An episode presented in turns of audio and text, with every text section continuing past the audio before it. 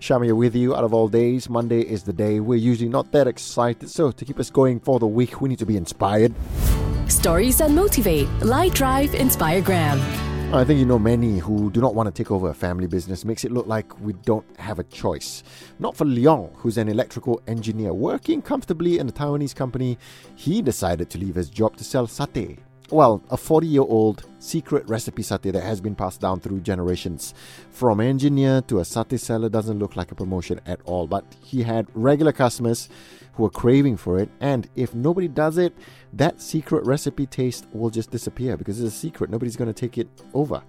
So he has a market, it pays just as well, and he's doing something bigger, preserving tradition.